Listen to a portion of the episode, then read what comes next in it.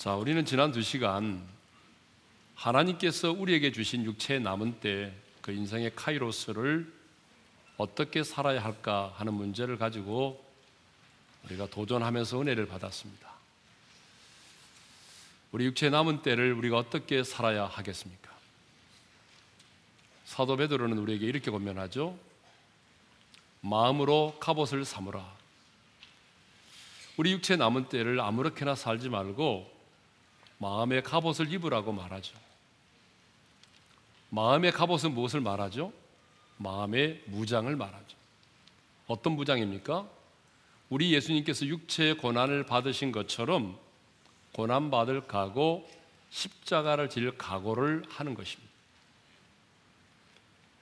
그렇습니다, 여러분. 우리 육체에 남은 시간 이제 우리가 그 고난 받을 각오, 십자가를 질 각오를 하지 않으면 끝까지 믿음을 지키기가 어렵습니다. 저는 우리 어린의 모든 성도들이 우리 인생에 남은 시간 주님 때문에 복음 때문에 고난 받을 각오 십자가를 질 각오를 하고 살아갈 수 있기를 바랍니다. 우리 육체의 남은 때를 어떻게 살아야 합니까? 사도 베드로는 소극적인 의미에서 사람의 정욕을 따라 살지 말 것을 권면했습니다. 사람의 정욕이 무엇입니까? 바로 이방인의 뜻으로서 바로 음란과 정욕과 술 취함과 방탕과 향락과 무법한 우상 숭배를 말하죠. 여러분 이것들은 바로 사람의 정욕을 따라 사는 것입니다. 또 우리는 육체의 남은 때를 어떻게 살아야 되죠? 적극적으로는 복음을 위하여 살아야 합니다. 왜 우리가 복음을 위하여 살아야 합니까? 그 이유는 산자와 죽은 자를 심판하시는 그 하나님의 심판을 피할 수 있는 유일한 길이 바로 복음이기 때문입니다. 복음만이 생명이고 복음만이 하나님의 능력입니다. 그래서 저는 우리 어린의 모든 지체들이 여러분의 인생에 남은 때가 얼마인지는 모르지만 무엇을 하든지 어디 있든지 간에 복음을 위하여 살아갈 수 있기를 주님의 이름으로 축복합니다.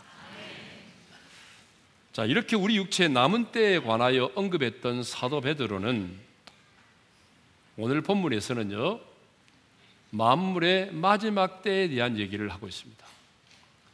만물의 마지막이 가까이 왔으니 이렇게 말하죠. 우리 한번 다 같이 읽겠습니다. 다 같이요.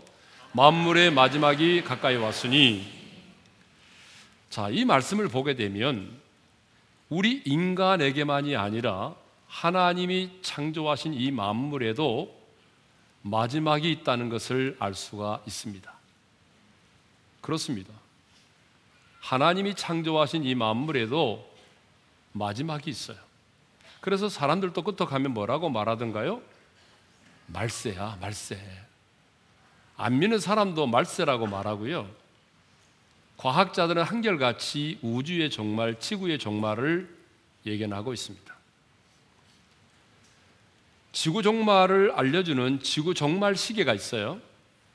핵폭탄으로 인해서 지구촌 인류가 파멸하기까지 남은 시간을 알려주는 시계가 지구 종말 시계인데요. 이 지구 종말 시계가 2016년도에는요, 종말까지 3분이 남았다고 했어요. 근데 2017년도에는요, 2분 30초를 기록했고, 지금은 2분으로 앞당겨졌습니다. 그러니까 지금 지구는 종말까지 2분밖에 남지 않았다라고 하는 얘기죠.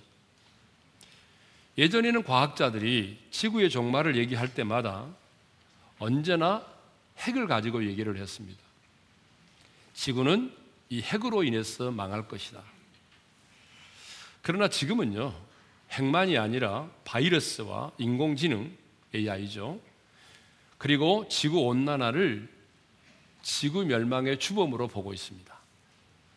지난해 세상을 떠났던 세계적인 물리학자 여러분 스티븐 호킹 박사도 100년 안에 인류는 멸망한다고 주장을 했어요.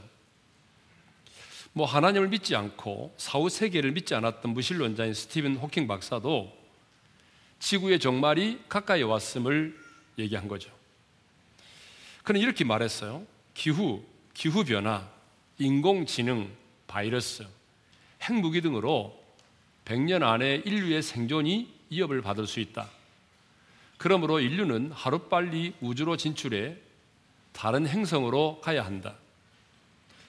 특히 그는 컴퓨터가 인간의 지능을 뛰어넘고 인간의 지능을 모방하고 하는 것은 시간의 문제라고 보았습니다. 여러분 정말 그렇죠? 예. 따라서 인공지능 기술, 이 AI의 기술은 인류 문명사에 최악의 사건이 될 수 있다라고 말했습니다.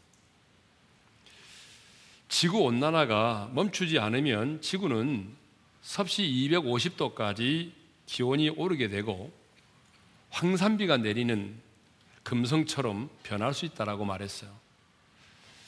뭐 스티븐 호킹 박사의 말이 아니더라도 많은 과학자들이 우주의 종말, 지구의 종말을 예견하고 있습니다. 그런데 오늘 본문도 보게 되면 사도 베드로는 네로 황조의 극심한 핍박을 받고 있는 초대교회 성도들을 향해서 뭐라고 말합니까? 만물의 마지막이 가까이 왔다라고 말하고 있죠.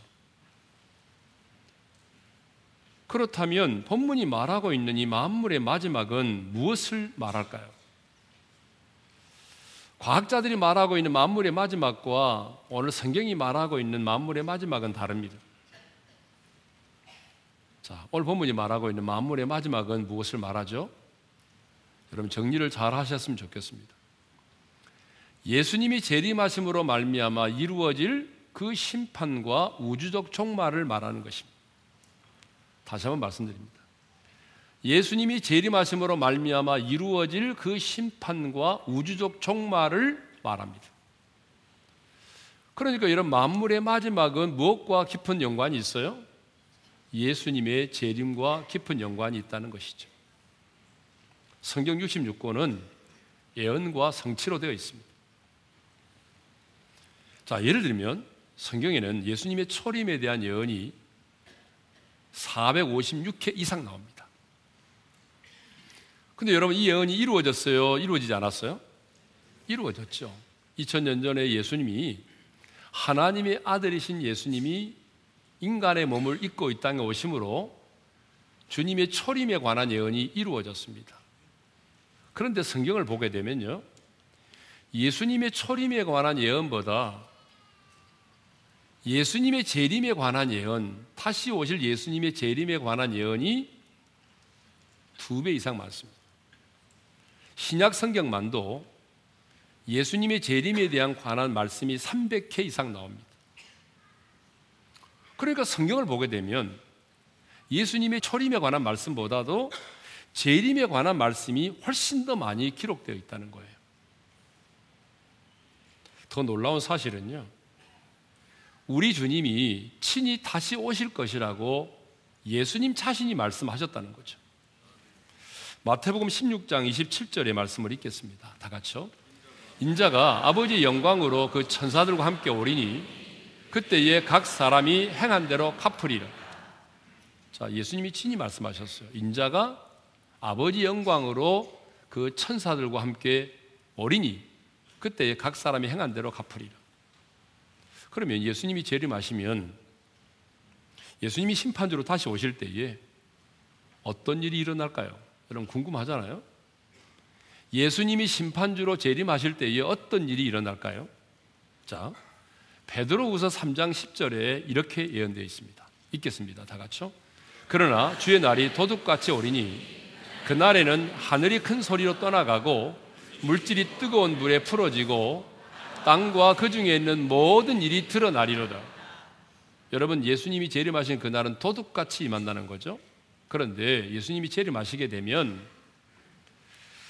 주님이 심판주로 오시는 그날에 하늘 전체가 어마어마한 불길에 휩싸여서 하늘이 큰 소리로 떠나갈 것이라고 말씀했습니다. 요한계시록 6장 14절을 보게 되면 하늘이 두루마리가 말리는 것 같이 떠나갈 것이라고 그렇게 말씀하고 있습니다. 그리고 물질이 뜨거운 불에 풀어진다. 여러분, 이 물질이 뜨거운 물에 풀어진다고 하는 이 말은요, 우주 만물을 이루고 있는 모든 기본적인 요소들이 다 빠짐없이 해체되는 것을 말합니다. 예수님 역시 마태복음 24장 29절에서 당신이 이 땅에 오시는 날에 이런 일이 있을 거라고 말씀하셨습니다. 읽겠습니다. 다 같이요. 해가 어두워지며 달이 빛을 내지 아니하며 별들이 하늘에서 떨어지며 하늘의 권능들이 흔들리리요. 자, 여기 하늘의 권능들이 흔들린다라고 하는 이 말은요. 사람을 미혹했던 악한 영들이 심판에 대한 두려움 때문에 공포에 휩싸일 것이라는 말씀입니다. 그런데 오늘 본문을 보게 되면 바로 그러한 때가 가까이 왔습니다. 바울이 이렇게 말할 때가 2000년 전이니까 여러분 지금은 훨씬 더 그때가 가까워졌겠죠. 그렇습니다. 여러분이 뭐 세상의 사람들이 이 사실에 대해서 믿거나 말거나 또 우리 주변의 사람들이 아무리 그 사실을 부정해도 만물의 마지막이 가까이 왔습니다. 우주적인 종말만이 아니라 여러분의 인생의 종말도 가까이 다가왔습니다. 그러므로 어쩌면 오늘이 여러분의 인생의 마지막 날일 수 있고요. 오늘 이 예배가 여러분이 이 땅에서 드릴 수 있는 지상에서 예배의 마지막 예배일 수도 있습니다. 여러분의 인생에 영원한 하루는 없어요. 이것은 분명한 사실이죠. 가끔 저더러 그래요. 목사님 설교하는 것도 피곤한데 그 예배 후에 그렇게 서서 나가는 분들하고 악수를 하고 인사까지 하니 얼마나 피곤하겠습니까? 그러니까 그냥 악수하지 말고 편히 쉬세요. 이런 분들이 계셔요. 물론 저도 그렇게 하면 참 편하겠죠. 그렇지만 제가 하는 이유가 있습니다. 왜냐하면 오늘 저하고 나눈 이 악수가 인생의 마지막 악수일 때가 참 많다는 거죠. 예. 그래서 제가 연세 드신 분들하고 악수를 할 때는 조금 더 힘을 주어서 악수를 합니다. 왜냐 그러면 오늘 나하고 마지막 악수를 했는데 다음 주일날 나오지 못하는 경우들이 많이 계시거든요. 자, 그렇다면 만물의 마지막에 가까운 이 마지막 때를 사는 우리는 이제 어떻게 살아야 할까요? 오늘이 내 인생의 마지막 날이라고 한다면 여러분은 오늘을 어떻게 살겠습니까? 아무렇게나 살아도 될까요? 아니면 어떤 사람들처럼 뭐 직업도 버리고 재산도 다 팔고 자녀들 학교도 보내지 않고 산속으로 차 밖에서 살아야 될까요? 아니죠. 오늘 본문을 보게 되면 사도 베드로는 마지막 때를 살아가는 우리들에게 이렇게 권면합니다. 다시 한번 오늘 본문의 말씀을 읽도록 하겠습니다. 다 같이요. 만물의 마지막이 가까이 왔으니 그러므로 너희는 정신을 차리고 근신하여 기도하라. 기도할 것을 권면하고 있습니다. 왜 만물의 마지막이 가까이 왔으니 기도하라고 말할까요? 그것은요, 마지막 때가 되면, 주님 오실 날이 임박할 때가 되면, 사람들이 기도를 하지 않기 때문에 그렇습니다. 그것은 주님이 일찍이 예언하셨어요. 누가 보면 18장에 보게 되면, 한 과부와 불의한 재판관에 관한 비유가 나옵니다. 주님은 이 비유를 말씀하신 다음에 이 비유의 결론으로 누가복음 18장 8절에서 이렇게 말씀을 하셨거든요. 읽겠습니다. 다 같이요. 내가 너희에게 이르노니 속히 그 원한을 풀어 주시리라. 그러나 인자가 올 때에 세상에서 믿음을 보겠느냐? 따라서 합시다. 인자가 올 때에 세상에서 믿음을 보겠느냐? 자, 여기서 믿음은요, 어떤 믿음일까요? 어떤 믿음을 말할까요? 자, 우리 예수님께서 이 비유를 시작하시면서 내가 왜 이 비유를 너희들에게 말하는지에 대한 이유를 말씀을 하셨어요. 1절이죠. 자, 누가 보면 18장 1절을 읽겠습니다. 다 같이요. 예수께서 그들에게 항상 기도하고 낙심하지 말아야 할 것을 비유로 말씀하여. 그러니까 인자가 올 때에 세상에서 믿음을 보겠느냐? 이 믿음은 기도하는 믿음을 말하는 겁니다. 이 과부와 같이 항상 그렇게 간절히 기도하는 그, 그 기도하는 믿음의 사람을 내가 볼 수 있겠느냐? 무슨 말입니까?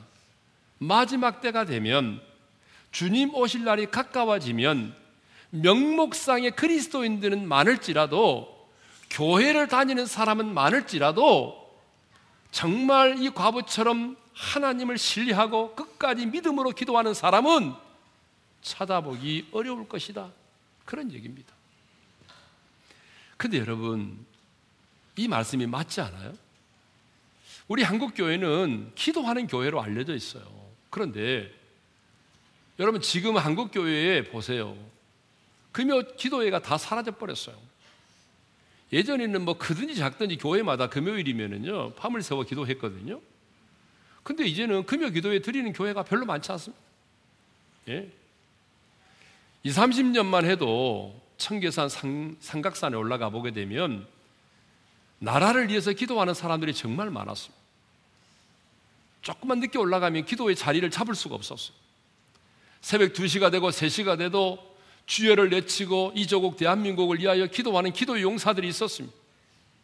그런데 지금은 한적합니다. 적막하죠. 기도 소리가 들리지를 않습니다. 예수님께서 말씀하신 것처럼 마지막 때가 되면요. 사람들은 교회는 다니지만 기도는 하지 않는다는 것입니다. 그러면 왜 사람들이 기도를 하지 않을까요? 여러분 믿지 않은 사람들이야 뭐 당연히 기도를 하지 않은 것은 당연하겠죠. 그렇지만 예수를 믿으면서도 교회를 다니면서도 기도는 하지 않는다는 거예요. 여러분 그 이유가 뭐라고 생각하세요?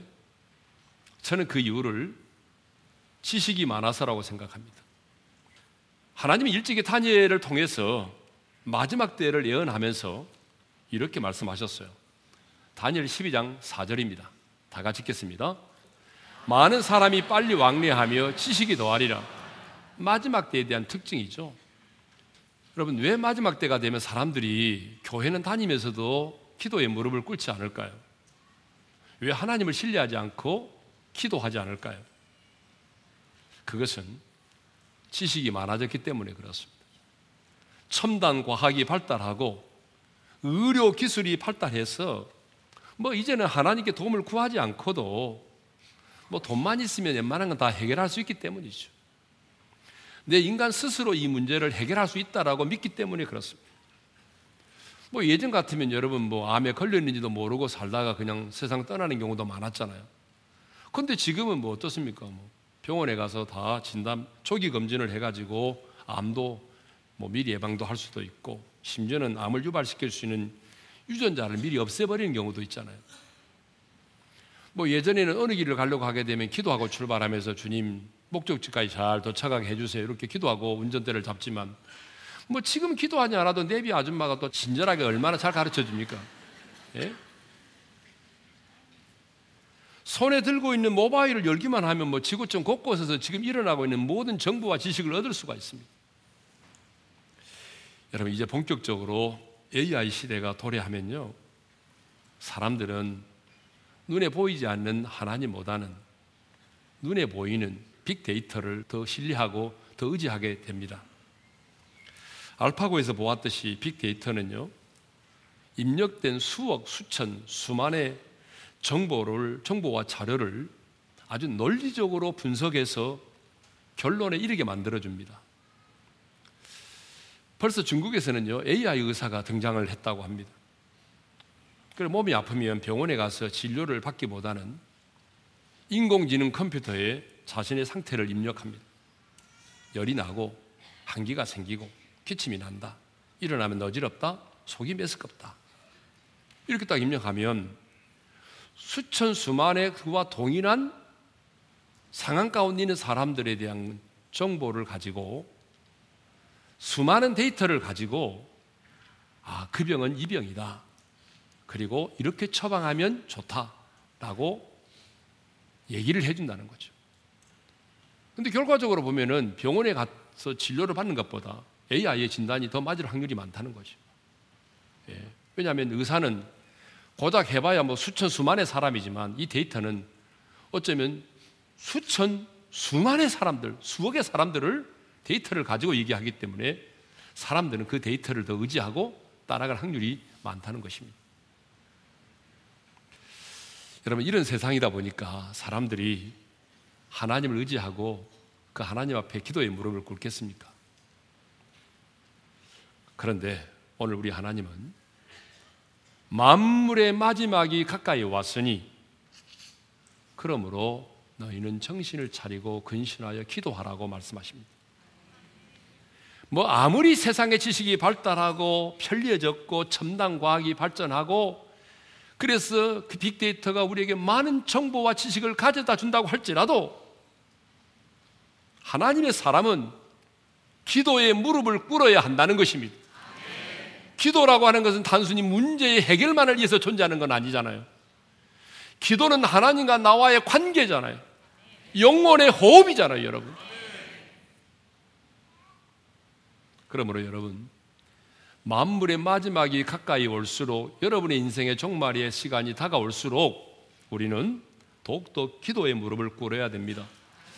마라토너가 finish line이 보이면 젖 먹는 힘을 다해서 막판 스퍼트를 내듯이 우리도 이 세상의 종말의 때가 가까이 오음을 느끼면 내 인생의 종말이 가까이 왔다는 사실이 느껴지면 더욱더 여러분 기도의 무릎을 꿇어야 합니다. 근데 어떻게 기도하라고 말씀하고 있습니까? 오늘 본문의 말씀을 다시 한번 읽어보겠습니다. 다 같이요. 만물의 마지막이 가까이 왔으니 그러므로 너희는 정신을 차리고 근신하여 기도하라. 그냥 기도하지 말고 정신을 차리고 기도하라는 얘기입니다. 여러분 정신을 차리라고 하는 말은 여러분 군대에서 경계 근무를 해보신 분들은 알 거예요. 보초로 서는 사람이 온 신경을 곤두세우면서 정신을 바짝 차리고 보초로 서는 것처럼 그런 상태를 말하는 거거든요. 여러분 경계 근무 보초로 서는 사람이 예, 술이나 먹고 고수담이나 치고 있고 졸고 있으면 되겠습니까? 근신하여라고 하는 말은 술 취함과 방탕에 이르지 않는 균형 잡힌 행동과 생각을 말합니다. 한마디로 말하면 절제에 기초한 깨어 있는 정신을 근신이라고 말해요.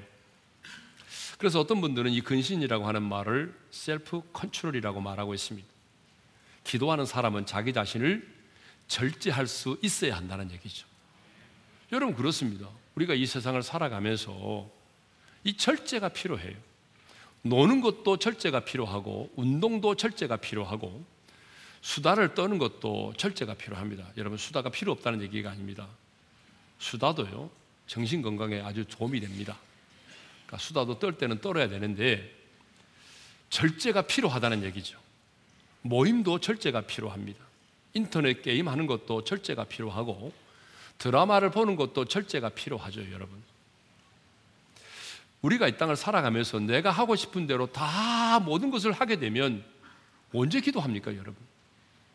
그러니까 내 자신을 우리가 절제할 수 있어야 된다. 그런 얘기죠. 그래서 우리 예수님도 우리에게 뭐라고 말합니까? 항상 기도하며 깨어 있으라고 그렇게 말하죠. 자, 누가복음 21장 36절의 말씀을 읽겠습니다. 다 같이요. 이러므로 너희는 창차올 이 모든 일을 능히 피하고 인자 앞에 서도록 항상 기도하며 깨어 있으라. 그렇게 말.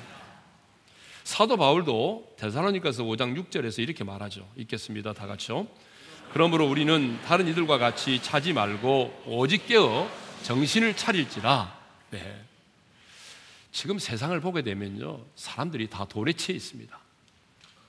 지금 사람들은 술에 취해 있고요. 쾌락에 취해 있습니다. 어쩌면 영적인 광란의 시대를 우리가 살아가고 있는 것 같습니다. 또 어떤 사람들은 미움과 분노와 증오와 적개심을 가지고 살아가고 있습니다. 그러나 하나님의 사람인 우리는 정신을 맑게 하고 내 마음을 절제하면서 기도의 무릎을 꿇어야 합니다. 정신을 차리고 근신하여 기도해야 합니다. 자, 그럼 이제 마지막으로 왜 우리는 정신을 차리고 근신하여 기도해야 되느냐? 그 세 가지 이유를 간단하게 살펴보겠습니다. 첫 번째 이유는 우리의 삶이 영적인 전쟁이기 때문에 그렇습니다. 베드로에서 5장 8절의 말씀을 읽겠습니다. 다 같이요. 근신하라 깨어라 너희 대적 마귀가 우는 사자같이 두루 다니며 삼킬 자를 찾나니 여러분 우리의 삶이 영적인 전쟁임을 믿습니까? 전쟁은 대상이 있는 겁니다. 대적이 있는 거죠. 원수가 있는 거죠. 우리 원수 대적 마귀가 누구죠? 마귀가 우리 대적이잖아요. 마귀자, 마귀. 그러니까 우리는 마귀와 싸워야 되는데 우리의 대적 마귀가 어떻게 하고 있다고 말합니까? 삼킬 자를 두루 찾고 있다는 것입니다. 오늘 또 어떤 사람을 어떤 사람을 무너뜨릴까? 어떤 가정을 무너뜨릴까? 어떤 교회를 무너뜨릴까? 가만히 있는 것이 아니고 삼킬 차를 찾기 위해서 두루 찾고 있다는 것입니다. 가만히 있지 않아요. 우리 예수님이 십자가에 잡히시던 날 밤에도요. 뭐 예수님의 제자들은 다 골아 떨어졌잖아요. 예수님께서 겟세만의 동산에서 기도하실 때 다른 제자들은 다 골아 떨어졌는데 예수님의 제자 중에요. 잠을 자지 않고 설치고 있는 한 친구가 있었어요. 다른 제자들은 다 잠자고 있는데 오직 유일하게 한 제자만이 잠을 자지 않고 동분서주하고 있었습니다. 여러분 그 사람이 누굽니까? 바로 카론 유다입니다. 왜 카론 유다는 그랬을까요? 마귀가 예수를 팔려는 생각을 그의 마음속에 집어넣었단 말이죠. 마귀가 예수를 팔려는 생각을 집어넣으니 그가 그렇게 행동을 한 거예요. 예? 그래서 그는 그날 밤에 예수를 팔아넘기기 위해서 동분서주하고 있었던 것입니다. 사탄이 노리는 전략은 우리로 하여금 삶에 안주하게 만들어서 영적인 잠을 자게 하는 것입니다. 이게 사탄이 노리는 전략입니다. 그러기 때문에 우리 삶이 영적인 전쟁이니까 우리가 깨어서 기도를 해야 된다 그 말입니다. 두 번째 이유입니다. 두 번째 이유는 내가 하나님의 사람으로서의 정체성을 분명히 하고 지키고 그리고 고난을 당할지라도 내가 그 고난과 핍박을 이겨내려면 깨어서 기도를 해야만 하는 것입니다. 베드로가 이 편지를 쓸 때에 초대교회 성도들은요, 이 네로 황제의 엄청난 박해를 받고 있었습니다. 여러분, 네로 황제의 그 박해가 얼마나 극심했는지 여러분 역사를 통해서 보면 우리가 알 수 있잖아요. 그 엄청난 네로 황제의 박해를 당하면서 많은 사람들의 정체성이 흔들렸어요. 내가 이렇게 고난을 받으려고 예수를 믿었나? 내가 예수를 믿었는데 왜 이런 고난이 내게 오는 거야? 그 고난 앞에 두려워 떨었어요. 어떤 사람들은 그 고난 앞에서 배교했어요. 나는 오늘부터 예수 안 믿을래. 이렇게 많은 사람들의 정체성이 흔들리고 있을 때에 사도 베드로는 베드로 전후서 편지를 보냈습니다. 고난 받고 있는 그들을 위로하고 격려하기 위해서 이 편지를 썼어요. 그렇기 때문에 이 베드로가 쓴 편지를 보게 되면 고난이라고 하는 말이 정말 많이 등장하죠. 자, 베드로전서 4장 12절과 13절을 읽겠습니다. 다 같이요. 너희를 연단하려고 오는 불시험을 이상한 일 당하는 것 같이 이상히 여기지 말고 오히려 너희가 그리스도의 고난에 참여하는 것으로 즐거워하라. 그리고 14절에도 이렇게 말하죠. 14절을 읽겠습니다. 너희가 그리스도의 이름으로 치욕을 당하면 복이 있는 자로다. 여러분 주님의 이름 때문에 치욕을 당하면 복이 있다라고 말하죠. 16절의 말씀을 읽겠습니다. 다 같이요. 만일 그리스도인으로서 고난을 받으면 부끄러워하지 말고 도리어 그 이름으로 하나님께 영광을 돌리라. 그런데 여러분 누가 이렇게 살 수 있을까요? 누가 불같은 시험을 당할지라도 이상하게 여기지 않고 그리스도의 고난에 참여하는 것을 즐거워할 수 있을까요? 누가 그리스도 이름으로 치욕을 당하면서도 자신을 아 나는 복 받은 사람이야라고 말할 수 있을까요? 누가 그리스도에서 고난 받는 것을 부끄러워하지 않고 도리어 하나님께 영광을 돌릴 수 있을까요? 누가 고난과 핍박이 왔을 때에 아 그래 내가 이렇게 고난 받는 거 보게 되면 내가 세상에 속한 자가 아니라 그리스도에 속한 자야. 내가 그리스도에게 속한 자이기 때문에 세상의 사람들이 나를 이렇게 미워하고 핍박하는 거야. 이렇게 자신의 정체성을 분명히 할 수 있을까요? 결론은 깨어서 기도하는 자입니다. 깨어서 기도하는 자만이 그리스도인으로서 받는 고난을 영광으로 생각하고 주님 때문에 받는 고난을 복이라고 생각하고 자신의 정체성을 지키고 고난과 핍박을 이겨내는 것입니다. 그래서 베드로는요 고난 받고 있는 그 성도들에게 이렇게 말한 적이 없습니다. 고난이 왔느냐? 일단 피해라. 고난이 왔느냐? 내가 말한 대로 숨어라. 이렇게 말하지 않았어요. 사도 베드로는 고난 받고 있는 초대교회 성도들에게 고난을 피하라고 말하지 않았어요.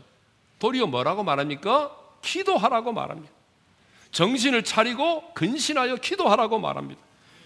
왜냐하면 우리의 삶에 기도보다 앞설 수 있는 것은 아무것도 없기 때문입니다. 하나님의 사람에게는요, 뭐 전략을 짜고 계획을 세우는 것도 중요하지만 전략을 짜고 계획을 세우는 것보다 뭐가 먼저입니까? 기도가 먼저입니다. 예. 여러분 교회도 보세요. 교회도 기도가 있는 교회, 기도가 살아있는 교회, 이런 교회가 성장하잖아요. 회의가 많은 교회는요, 회의에 빠집니다. 그래서 어떤 교회들 보게 되면 막 당에 뭐 재직해 하게 되면 막 식사를 시켜 먹고 또 회의하고 기도는 5분도 안 하고 그런 교회들은 다 시험에 드는 거예요. 예? 걱정하고 염려하는 것보다 뭐가 먼저죠? 기도가 먼저입니다. 비난하고 야유를 퍼붓기보다 뭐가 먼저라고요? 기도가 먼저입니다. 왜냐하면 기도하다 보게 되면요. 비난할 마음도 사라지고 야유할 이유도 사라지기 때문에 그래요.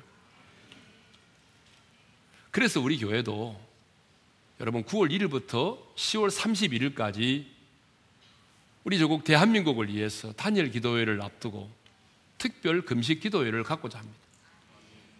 9월 1일부터 31일까지 두 달 동안 전 교인이 하루 한 날 금식하면서 나라와 민족을 위해서 그리고 단일 기도회를 위하여 기도를 하게 될 것입니다. 우리 오는 교회 성도라면 한 사람도 빠지지 말고 다 이 기도하는 일에 동참해 주시기를 바랍니다. 아마 기도하지 않고 금식도 하지 않은 사람은 아마 배탈이 날 것입니다. 네. 자, 우리가 교회를 다녀도 기도하지 않은 사람은요, 늘 항변해요. 하나님, 왜 이런 일이 내게 일어나야 됩니까? 예수님 때문에 고난 당하는 것을 이해를 못 하는 거죠. 예수님 때문에 고난받고 핍박받는 것을 부끄럽게 생각합니다. 그러나 여러분, 기도하는 사람은요, 자신의 정체성이 분명합니다. 그래, 내가 하나님의 사람이니까 이런 일이 일어난 거야. 내가 이 땅에 속한 자가 아니라 하늘에 속한 자이기 때문에 마귀가 나에게 이런 공격을 하는 거고 세상 사람들이 나를 미워하는 거야. 맞아. 나는 하나님의 사람이지. 이렇게 자신의 정체성을 분명히 합니다. 기도하는 자는 고난의 벽을 뛰어넘습니다. 그래서 야고보 기자도 야고보서 5장 13절에 이렇게 말하지 않아요? 다 같이 읽겠습니다. 너희 중에 고난 당하는 자가 있느냐? 그는 기도할 것이요.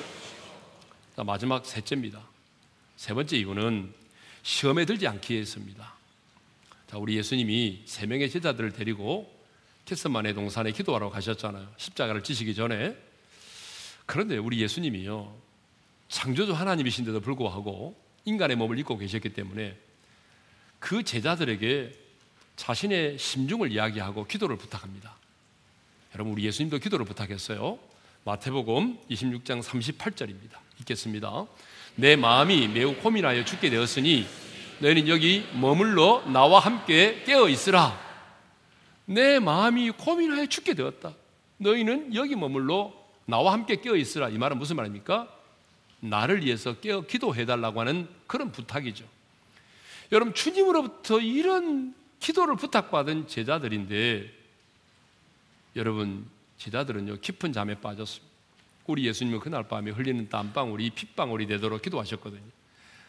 나의 뜻대로 되지 말고 아버지의 뜻대로 되게 해달라고 간절히 기도하셨습니다. 그리고 와서 보니까 제자들은 참에 골아 떨어졌습니다. 그때 차는 모습을 보시고 예수님께서 제자들에게 베드로에게 이렇게 말씀하십니다. 읽겠습니다. 다 같이요. 너희가 나와 함께 한 시간도 이렇게 깨어 있을 수 없더냐? 시험에 들지 않게 깨어 기도하라. 마음에는 원이로 돼 육신이 약하도다 하시고. 여러분 이 말씀을 보게 되면 깨어 있다는 게 도대체 뭐예요? 그게 바로 기도라는 거예요. 그리고 시험에 들지 않으면 어떻게 해야 된다는 거예요? 기도해야 된다는 것을 우리에게 가르쳐 주고 있습니다. 여러분, 왜 우리가 시험에 들죠? 왜 우리가 유혹에 떨어집니까? 왜 우리가 성령님을 근심시켜 드리며 살아갑니까? 그 이유는 내가 깨어 기도하지 않기 때문입니다.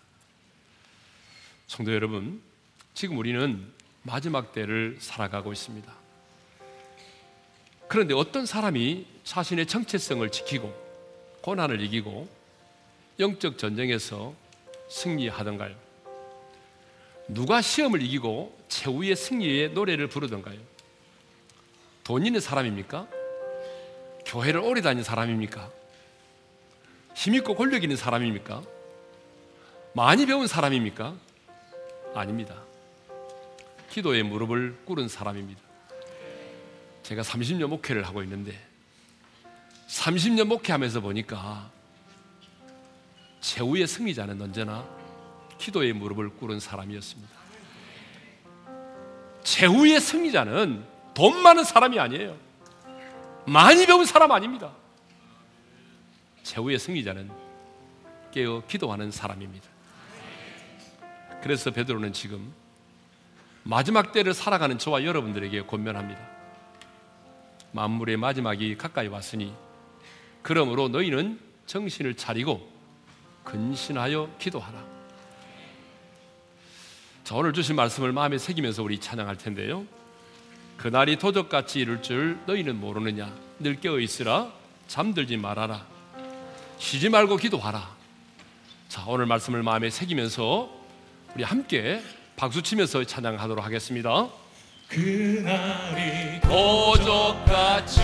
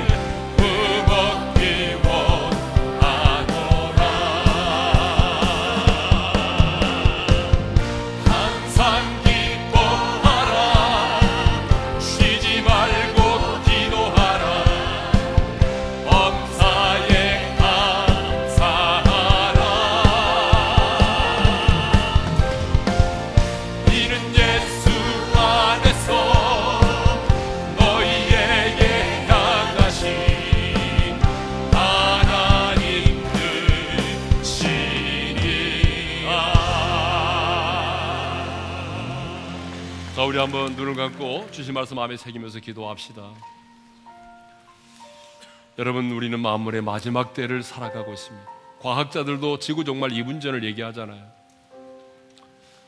그리고 여러분의 인생의 마지막 때도 다가왔습니다. 가까이 다가왔어요. 어떻게 살아야 할까요? 오늘 하나님은 베드로를 통해서 우리에게 권면합니다.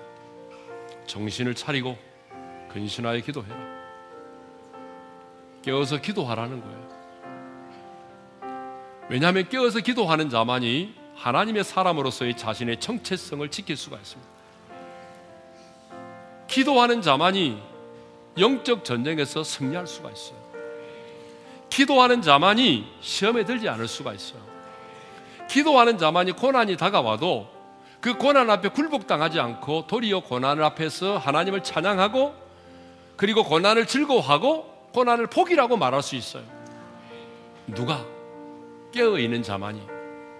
그래서 오늘 이 시간에 주님 오늘 이 말씀으로 감동을 받는 것으로 끝나지 말게 도와주시고 성령님 나에게 기도의 영으로 기름 부어 주십시오. 내 자신을 쳐서 복종시키고 기도의 자리로 나아가기를 원합니다. 주여 내가 기도할 수 있기를 원합니다. 내가 기도로 승부하기를 원합니다. 여러분 인생의 최후의 승리자는 언제나 기도하는 사람이었어요. 이 시간 우리 다 같이 주여 한번 외치고 부르짖어 기도하며 나가겠습니다. 주여! 할렐루야 우리 아버지 하나님 그렇습니다. 만물의 마지막이 가까웠으니 그러므로 너희는 정신을 차리고 근신하여 기도하라. 주님 아버지 하나님 그렇습니다. 이제 마지막 때가 가까웠사오니 우리로 하여금 정신을 차리고 깨어 근신하며 기도할 수 있게 도와주옵소서. 우리 하나님 졸지 않도록 도와주시고 아버지 하나님이 영적인 잠을 자지 않도록 도와주시고 세상의 쾌락에 젖어들지 않도록 도와주시고 이제는 자다가 결제가 되었사오니 정신을 차리고 기도하게 도와주시기를 원합니다. 하나님 우리에게 기도의 영으로 기름 부어주셔서 정신을 차리고 근신하여 기도하여 하나님의 사람으로서의 정체성을 지키게 도와주시고 하나님 영적 전쟁에서 승리하게 도와주시고 하나님의 수많은 시험과 유혹에서 넘어지지 않고 승리할 수 있도록 도와주셔서 하나님 아버지 기도를 통하여 정말 우리가 최후의 승리자가 될수 있도록 우리 하나님 은혜를 베풀어 주시옵소서. 하나님 아버지 기도의 영으로 기름 부어 주옵소서. 인자가 올 때에 세상에서 믿음을 보겠느냐? 아니 기도하는 자를 내가 찾을 수 있겠느냐 주님 그렇게 말씀하셨는데 우리가 그런 사람이 될까 두렵습니다 기도의 무릎을 꿇을 수 있도록 도와주십시오. 기도할 때마다 주님 하늘의 문이 열려지게 도와주시고 우리의 마음의 문도 열려지게 도와주시고 기도의 문도 활짝 열려지게 도와주시옵소서. 깨어 근신하여 기도함으로 말미암아 하나님의 사람으로서의 정체성을 지켜나가게 도와주시고 깨어 근신하여 기도함으로 영적 전쟁에서 승리하게 도와주시고 시험에 들지 않도록 도와주시옵소서. 이제는 우리 주 예수 그리스도의 은혜와 하나님 아버지 영원한 그 사랑하심과 성령님의 감동 감화 교통하심이 이 마지막 때에 깨어 근신하여 기도함으로 최후의 승리자가 되기를 소망하는 모든 지체들 위해 이제로부터 영원토록 함께 하시기를 축원하옵나이다. 아멘.